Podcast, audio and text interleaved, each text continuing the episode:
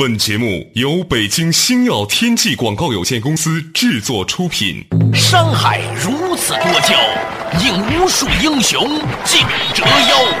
数风流人物，还看我是梁冬。大家好，我是吴伯凡。两个男人孕育五年，梁冬、吴伯凡帮你坐着打通经济生活任督二脉，东吴相对论。好戏马上开场。坐着打通经济生活任督二脉，大家好，欢迎收听《东吴相对论》，我是梁东，对面的依然是二十一世纪商业评论主编吴伯凡，伯凡你好，大家好。呃，我看这两天微博上有条很有意思的消息，说呢有一个大学生跑到一个地方实习是吧？嗯大家觉得电视台电视台实习，嗯然后呢，大家开始觉得还不错，然后呢，兄弟你就买一个盒饭吧。这哥们儿脸一沉，我是来实习的，我又不是买买盒饭的。嗯啊，这个事情呢，大家都觉得流传甚广啊，流广，流传甚广啊。本来这个事儿是个小事儿，但是有意思的是，它引起的反响如此之大，很多媒体都在说，嗯，正面反面的意见交锋还还有啊，对。按照吴伯凡来说，怎么会有反面的想法呢？我听过那种振振有词的，就是啊，要张扬个性啊。学生到一单位去就是打盒饭的，剥削那个年轻劳工无偿的使用。所以呢，我觉得会不会这些员工心里面就觉得自己是一个无偿的劳工，觉得吃亏了？这个话题我们其实聊了很多了，对曾经讲到过徒劳这个概念啊。对，什么叫徒劳啊？徒劳就是光干活啊不给钱。像徒弟一样的劳动。对，过去学徒是绝对不可能给你什么薪酬的，管你饭就不错了。对常常是你得交钱。对，然后还不见得教你。哎，这个事情呢挺有意思，嗯。我是这么解读这个事情的哈。嗯。按道理说，我们做节目的不应该首先抛出自己的观点，嗯。但是实在是忍不住，嗯。因为我也在电视台实习过，嗯。我以前是专业实习生，嗯。就是各个电视台都实习过，哎，对，一个电视台都买过饭，买对对对，过饭。各个电视台都买过饭，打过水，让你去打水，说明老师看得起你，对啊，我刚工作的时候，那领导要不让你打水，就心里头有点害怕哈。还 有点害怕。这。领导有对我有意见了，明儿就不给我办出入证了。我还真试过，就是那个时候在中央电视台实习啊，嗯。结果呢，他们以办证名额有限呢，后来呢就拒绝我的实习嘛，嗯。那就让我沦落到了北京电视台。嗯。后来北京电视台呢，我们当时实习了四个人，这四个人后来都没留队就走了，嗯。一个叫张腾岳，一个叫赵林，现在叫赵子琪，还有一个叫胡可，一个叫我。当时北京电视台四个人啊，实习。你们是轮流买盒饭，还是说全是靠你啊？我主要是打水，他们有分工的。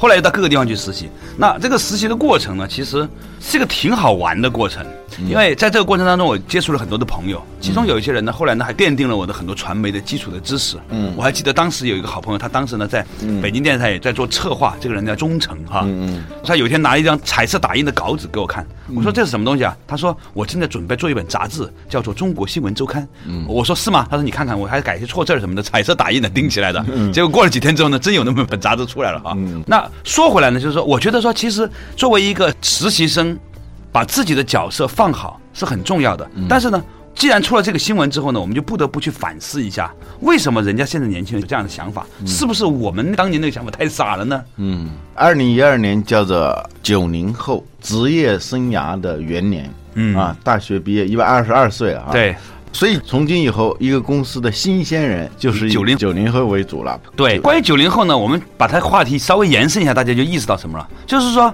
在两千年四季交替的时候，最大的九零后上三年级，十岁嘛，十岁，嗯，最小的九零后连牛奶都没吃上，还在吃人奶，嗯。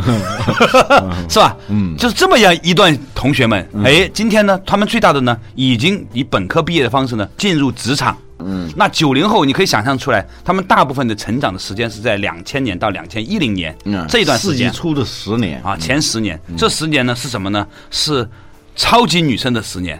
啊各种电台的选秀节目的十年，嗯啊，也是呢这个互联网突飞猛进的十年，嗯，也是我的地盘听我的，我能流行的十年，也是自我权利意志开始苏醒的十年。对所以呢，一个小孩子说我不是来打酱油的，我是来拍片子的，我是来做导演的。嗯，这种的观点，其实我们把它放下来看，先不要批评或者表扬。我觉得说这，作为一个现象，很值得先分析一下。嗯，这种观点对于九零后来说是相当主流的一种观点了。对呀、我该干什么？我跟你之间的雇佣关系我跟你之间的权利关系要搞得非常清楚，我才舒服。包括在家庭里头也是这样的，嗯家庭里头啊，你今天擦几双皮鞋，我一双皮鞋给你两块钱，父母这样教育的比较多。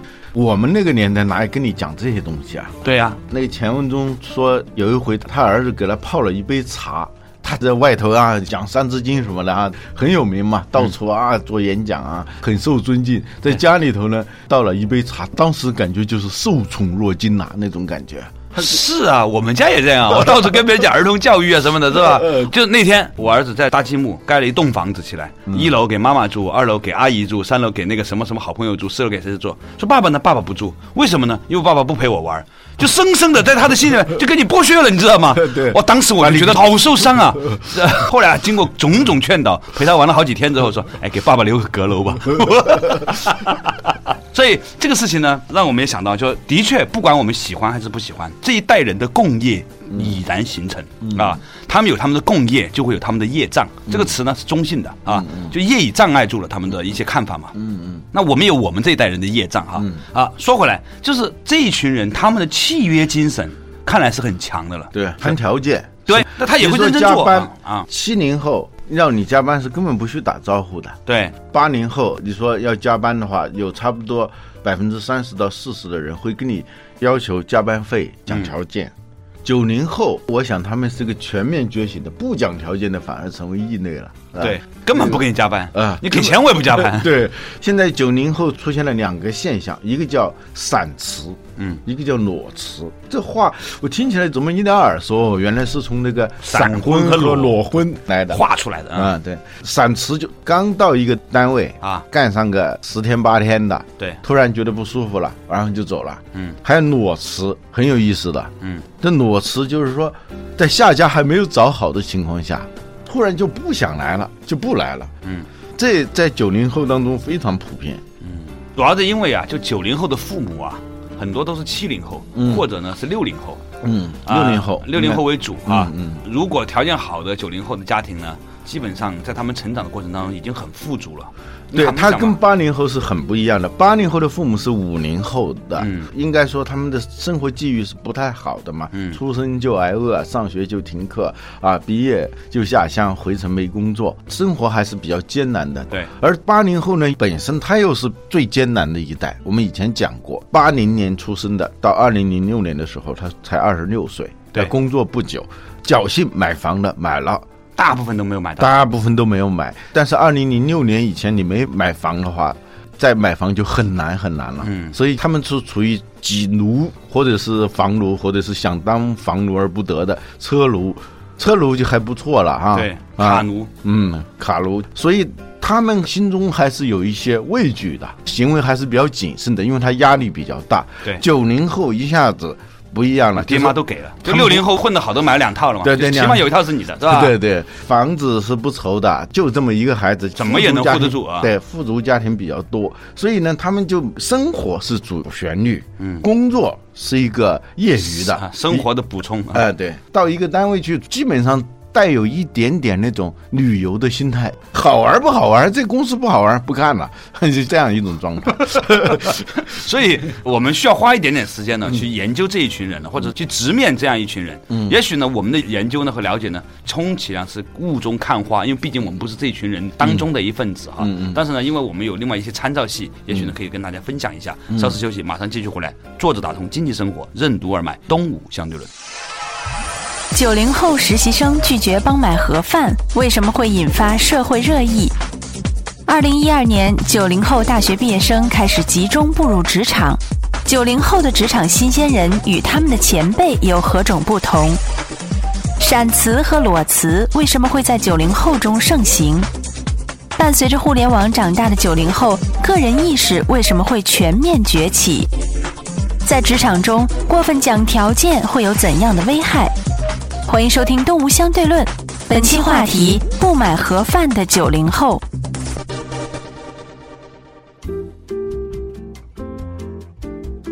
坐着打通经济生活任督二脉，大家好，欢迎收听《东吴相对论》，我是梁东，对面依然是二十一世纪商业评论主编吴伯凡，伯凡你好，大家好。较早之前呢，我们提到这个话题啊，就是呢，二零一二年呢是九零后的工作元年，从这一年开始，大学本科正常毕业的就开始进入职场大军了。嗯，这群人的父母呢，通常是六零后，他们的父母呢，在两千零五、两千零六年以前已经开始买房了，甚至有些人买了两套房，所以呢，很多九零后的家庭里面呢，是有一到两套房子的。对。他们不像八零后，房子解决了，车就不成问题，所以有房有车对八零后是一个追求，对是个梦想。对他们来说是对他们是。一个呃标配，与生俱来的东西。对啊，他们的心态不一样。还有一个就是他们在接触互联网方面呢，真的是比较得天独厚了。嗯，你像到两千年的时候，互联网已经很成熟了。对两千年到两千一零年是互联网狂飙突进的十年。而且他们是引领潮流的嘛，他们是电子土著嘛。对，啊任何一个不高兴，他知道用微信、用微博、用贴吧，用很多方法来表达。对这大人也有点怕他们，呃是吧？对，是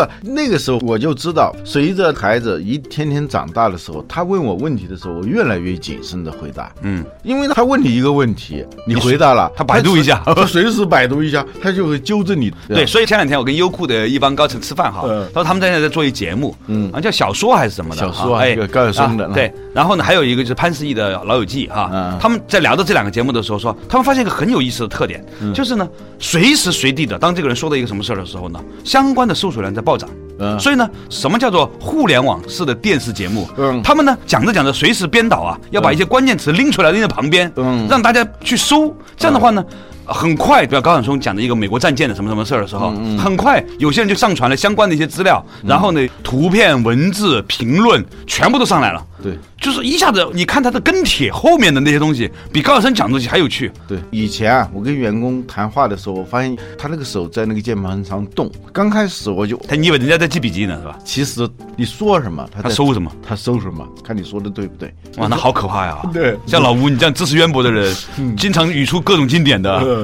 你说我现在跟你做节目没法收，呃，你说什么我就崇拜。哇，对对，我经常是哪句诗词说错了，人们网友马上就指出来了。这个是一个普遍环境，就是九零后，他更是这样了。他的记忆，他的整个的大脑的运行，习惯于外包给互联网。对啊，那他跟长辈、跟老师、跟家长在打交道的时候，他都是带有某种居高临下的那种状态。所以我想跟你分享一个事儿。嗯当年呢，我在百度呢有个观点，我认为呢，互联网有个特性，嗯它呢令弱者更强，嗯令强者变善良。这个叫 power of the powerless，就是无权势者的权势。就是过去是无权势者，他有了一种权势，对尤其是在信息权利上。啊对对对，而有权利的人其实受到很多无形的制你衡的。受到各种各样的制约以后，你无形当中就收敛，不一定是善良，但是你要收敛。对呀，呃，哪怕是你内心不这么认可的话，但是表面上你也得温和一点你你你温和一点，你要收敛一点。对，就你看，在互联网上发生的这个公关危机哈，嗯你越强势，你被打得越惨。嗯你立刻承认错误呢，还能够坦白从宽，抗拒从严，是对啊吧？，处于一个弱势状态，你就能够拥有这种 power of the powerless。如果你要是上来就是那种，咄咄逼人的强势，比如说王石在二零零八年的那个危机，对。就是这样的嘛，他是在教育大家嘛。啊，他说的也没错，应该说啊，捐少一点。负担啊。啊，量力而行，这也没错呀。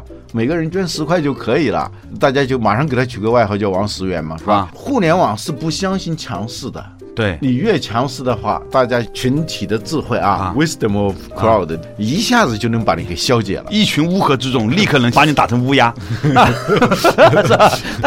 我讲这个东西的原因是什么呢？就是说，我们必须要意识到，今天哪怕你是在一个企业里面已经做到企业主了，或者是一个中高层管理人员了，嗯，开始招一些新员工了，一个八零后现在可以带兵了，你觉得说我千年媳妇熬成婆啊，我做孙子做了那么多年，我该当把爷了，结果你发现进来一个弱小的爷，他也是一个爷，八零后呢，还有部分的是多子女家庭。对，或者呢，至少是有兄弟姐妹，就是表兄表弟啊。表兄表弟、堂兄堂弟，他有这样一个类似于多子女家庭的啊，在这个过程当中，他会有协调能力。你发现你小孩最听话的时候，不是跟你在一起，他不听你的话，但是他听大哥的。那 些各种歌 各种歌，即使他当上大哥，他也会很讲道理。对，而九零后呢，基本上父母那一辈就开始有独生子女了，或者由于在城市里头，他都是处于这种种三人家庭，三人小家庭，比如说我有哥哥姐姐，但是我儿子是很少见到他们的，他也很少见到自己的表哥表姐，都是传说中的表哥、传说中的表姐啊。他没有一个跟同辈人的亲密相处的这种经验，他更多的是一种契约关系，比如说同学之间，嗯，而且还有一个特点呢，嗯。就九零后的很多孩子啊，他长大的过程里面家里有阿姨了，嗯，你有没有发现一个小孩子从小身边有阿姨和身边没有阿姨是完全不同的两种人，嗯嗯，因为你在刚刚有意识的时候，就有一个人永远不会反抗你，哦，对啊，这个时候这个小孩子会长出跋扈之心，嗯，有的时候我都很担心，呃，你一说，我想起我儿子小时候，想起来都觉得挺好笑的，但实际上想起来有点后怕的。他很小的时候，刚刚会说话的时候啊，他有一回他要干什么事情，阿姨就不让他干，嗯，不让他干，他突然一下子瞪着眼睛跟那个阿姨说：“你怎么这么不听话？”我当时没搞清楚是什么意思，仔细一想，阿姨违背了他的意志，他说：“你怎么这么不听话？”因为俨然一个单位领导，平时呢，他要做一个什么事情的时候，你阻止他，他还要做的时候，你会说你怎么这么不听话？对啊他的意识当中，他就是觉得只要违背我的意志，我也可以这样说你，还是有点可怕的这种意思。对呀、有一天我儿子问我妈，嗯说奶奶，大人可以打小孩，为什么小孩不可以打大人呢？我妈两滴汗掉下来了。这话吧，你也不能随便乱说，你不能说因为我比你大，我比你强，所以我要打你，也不能给小孩子灌输这样的一种弱肉强食的那种精神，是吧？但是呢，这很考验这个父母的，而且呢，现在小孩子啊他可能开智比较早，有电视啊、各种 pad 啊是这种东西，是吧？所以他很早的时候就问很多问题，问到第三个到第四个问题的时候，你都自己百度一下了。第五个问题基本上是宇宙问题了，你没有霍金的思维能力，你是很难回答的问题的，你知道吧？所以我们现在面对的九零后就这么一群人，对他不服你，他是有他不服你的道理的，对他觉得你没什么。对呀、你你不就是那点东西吗？我一看百度上都知道啊，对对对是吧？你老吴啊，你不就是主编？我在网上还做版主呢，我好几个版的版主呢。九零后这种非常普遍的个人意识的觉醒，全面觉醒不仅是觉醒，它是崛起。啊！对对对对对对，这个词用的好，它是一种权力意志。嗯，对，就是一种权力意志。这个时候呢，就嗯必然会产生冲突了。对你想想，他也产生冲突了，因为在这个家庭里头啊，这种四二幺阵型隔代的四个啊，父母两个，而且中国人都有这种隔代亲的传统嘛，嗯，就是呵护的那个简直是不像样子。他其实是补偿心理，嗯，他是觉得说年轻的时候对我们啊太狠了，有很多父母吧就很后悔年轻的时候吧，因为自己的不成熟，因为自己在单位里面受了气，所以回来打了我们，所以呢，所以他们要千方百计的把这种爱啊传递给下面。过去宋明理学讲天下无不是的父母啊，现在倒过来了，天下无不是的小孩儿，对，要呵护他的自尊心呐、建立他的自信啊，对什么的啊诸如此类，各种教育理论很所以。这个四二一幺阵型里头，在这样一个权力结构里头，是一个什么？是紧密衔接在、围绕在这个小孩周围 为中心的 这么一个家庭中权力结构啊。紧密团结。稍事休息，马上继续回来。东吴相对论。九零后实习生拒绝帮买盒饭，为什么会引发社会热议？二零一二年，九零后大学毕业生开始集中步入职场。九零后的职场新鲜人与他们的前辈有何种不同？闪辞和裸辞为什么会在九零后中盛行？伴随着互联网长大的九零后，个人意识为什么会全面崛起？在职场中，过分讲条件会有怎样的危害？欢迎继续收听《动物相对论》，本期话题：不买盒饭的九零后。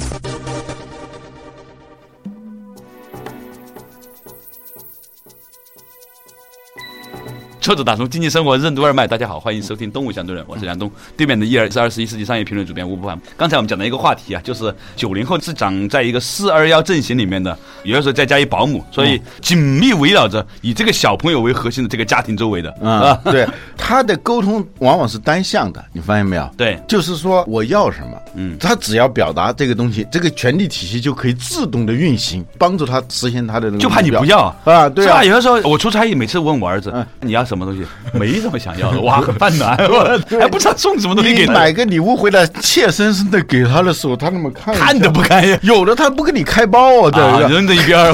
真的真的真的还是回到我们的主题上来哈，就二零一二年呢是九零后入职元年，成为各个单位的职场新鲜人。这些八零后呢，一不小心。终于熬成婆，哎，觉得呢，我能够带一两个兵的时候，你突然发现这一群人跟八零后完全不一样。那是啊，人家不需要空房，开着宝马来了，气死你！九零后在家庭里头形成那种单向沟通的习惯，其实那叫传播了，那不叫沟通了。沟通是一个互动的嘛对，它基本上是传播的宣传嘛他的意志啊啊，就是我要什么，嗯，马上爷爷不买，奶奶买，姥爷不买，姥姥买。中间如果有一个保姆的话，那确实是勤勤恳恳的和珅般的那种呵护给你哈。对呀、所以在小孩儿他的生活当中最缺少一位成长要素就是恩嘛，no，嗯。再一个呢，就是说，如果在某些地方非得要双向的话，它是非常明显的契约关系。你这次期末考试考多少，给你买个什么，让你到欧洲玩一趟，我那天给我儿子就说，如果你成为一个有礼貌的孩子，爸爸就带你去非洲动物园。后来想了一下，非洲好远呢，就加了一句或者广州动物园。我儿子说成交，他可能没有意识，非洲和广州还不一样。哎呀，当爹的也就这点智商了。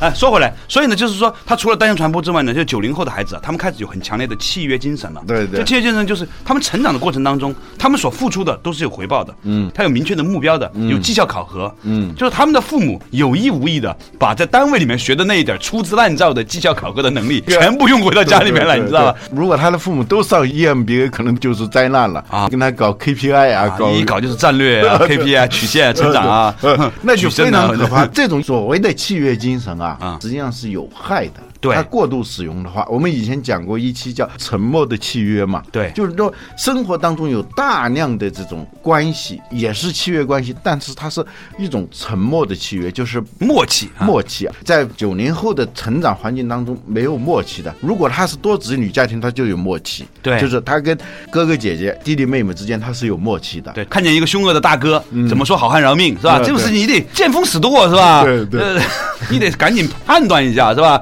当然，我们讲这个是有点过分了，嗯但是呢，就是说一个小孩子他在人群当中学会找到自己的位置，嗯学会如何与大家相处，这本身是一个很重要的训练。对而现在的小孩子呢，由于他们很多时候在家里面被一种非正常的社会关系所笼罩一，种非常态的权力关系。对呀、你想想，他已经在那个环境里生活了二十年，他认为是当然的。对呀、当长辈服从晚辈是当然的，对，当你去电视台实这是一个习实习生嘛。随便一个编导比你大不了几岁的，让你去买盒饭的时候，他能有的反应模式就是在家庭里头了。凭什么呀？嗯，很在家里面是我爹给我买，是吧？就像我刚才说的，这是一个长辈服从晚辈的一个心智模式长大的。长辈服从晚辈，长辈服务晚辈，迎合晚辈啊。嗯，当然，这给孩子提供了优越的生活条件和环境，让孩子没有去受我们小时候受过的那些苦。嗯，都对你奋斗的目标可能也是这样嘛。你没留过学，让孩子去留学，那你个流过泪，让孩子不要流泪，是吧？也就这样子，是吧？对，无形当中就给孩子加进了一些心理上的、内在的一些负资产，而且是隐性负资产，他没有意识到的。前两天跟一个朋友谈论这个新闻的时候，我问他，他是一个公司的一个小老板嘛，我说如果你的公司里头进来这么一个人，跟你这么说话的话，你直接反应是什么？他说这很简单呢，第二天别来上班了。我说如果你要是天天都遇到这样的人，你怎么办？对呀，你不可能永远不招生吧？啊，对啊，曾经有个导演跟我交流，问我手下有没有八零后的，还好多年前了。嗯，我说有啊，已经有了。他说尽量少用这些八零后的。我的现在的原则是能不用就不用。那多少年前了啊？嗯，这就相当于我们现在说九零后了。他就列举了八零后一堆问题啊。他说有个女演员让她去农村去体验生活，叫他不要带手机，因为你带手机，你是体会不到一个被拐卖的女子在一个非常偏远的乡村里头那种生存境况和她那种心境的。他说的是有道理的，他就是不教。他带了两部手机，你让他交一部，他还有一部他留着。就天天发短信。后来他发现了，他很坦然说：“是啊，我有一些急事我还要用啊。”然后后来有一次有一个邀请函，邀请这个剧组去国外参加一个什么影展、啊。他说：“我能不能去啊？”导演说：“只有一个名额，要不你去吧。”嗯，他说：“真的、啊？”他都不知道导演说的是这个话的意思，他就跟我讲了好多八零后的一些负面的东西。但我就问一句，我说，除非你专门演这种老年伦理片啊，你不可能不用这些年轻的吧，是吧？对呀、现在也是这样，除非你不新招人了。当然，就是说六零后的人也曾经在背后这样啾啾啾说过七零后的人，是吧？五零后的人也看不起过六零后的人，是吧？当年踢齐秦都是靡靡之音，是吧？嗯所以你七零后、六零后说八零后，现在八零后啾啾啾开始说九零后了，是吧？那很快你就会听见九零后的人那些两千后不靠谱的人，对对，你不看见更不靠谱的人，你都不知道自己曾经有多么不靠谱。但是呢，我只是讲说，我们全社会，包括很多的管理者，要意识到一个巨大的改变。嗯，这个改变就是这一群电子化的土著人，嗯，他们拥有使用互联网的所有权利，他们知道在互联网上如何获取信息，他们知道如何在互联网上发表他自己的声音。如果你敢炒掉他的话呢，他会把你整个公司背后的事情用微博一条一条的兜个底儿，给你全部弄出来。我承认这都是有可能的，嗯而且不会是发生一件两件，可能是层出不穷的九零后的雇员跟雇主之间的这种冲突。将来这种事情发生越来越多的时候，对像刚才我们提到这条新闻，大家都不感兴趣了，因为都是普遍现象，它就不是新闻了。我回过头来，你要看，就是说九零后他这种状况到底合适不合适，或者说，你如果想要获得自己利益最大化的话，你是不是要采取这样一种方式？你要优化你的资产结构。对你这话其实已经说得很明白了，就是呢，咱先不在道德上评价一个实习生是不是应该去买盒饭，而应该从功利主义的角度想想，今天你不买盒饭可以，明天你就没有工作。如果大部分的人都不买盒饭，但是呢，总有一个买盒饭的人也是对九零后呢，那个人就会获得进步。你想不想成为那一个脱颖而出的年轻的领导人？就这么简单。你要从资产管理的角度，从这个战略的角度想一想，你的稀缺性嘛，你的差异化嘛。如果你的反应跟所有人的反应都是一样的，你的状态跟所有人状态都是一样的时候，你有什么理由说我会比别人做得好呢？对啊我的职业生涯会比别人发展的顺利呢？我特别不建议去看什么乔布斯传呐、看这些就是成功人士传记啊，这个会很害人的，你知道吗？我也许这一个实习生就是看了乔布斯传啊，然后可能就记住了一句话：活着就是去改变世界。言下之意，活着不是为了买盒饭的啊。但是这种传记里头传达的这种信息其实是很偏颇的，就是说乔布斯也不一定是不买盒饭的人。据我所知的，乔布斯当年他跟沃兹涅克，沃兹涅克是懂技术，他不懂技术，他就非常乖的去给沃兹涅克提供各种各样的服务，以至于沃兹涅克把苹果一、苹果二研制出来的时候，他说了一句有点刻薄的话，说乔布斯对于苹果一和苹果二的最大的贡献是。我加夜班的时候，他到楼下去给我买过可乐和饼干。从这个事情上看，你要改变世界，你还先买盒饭而且你还是要买点饼干、可乐或者盒饭的，是吧？对，一句话，你要想成长起来，年轻人，你要有贵人相助。贵人总是喜欢那一些愿意服务别人的人的，这是贵人的典型特点。请相信我这句话，我这些年观察了这么多贵人，得出来的呕心沥血的一句话就是：有服务意识的人才是一个有福气的人。好了，感谢大家收听今天的《动下的我们下一期同一时间再见。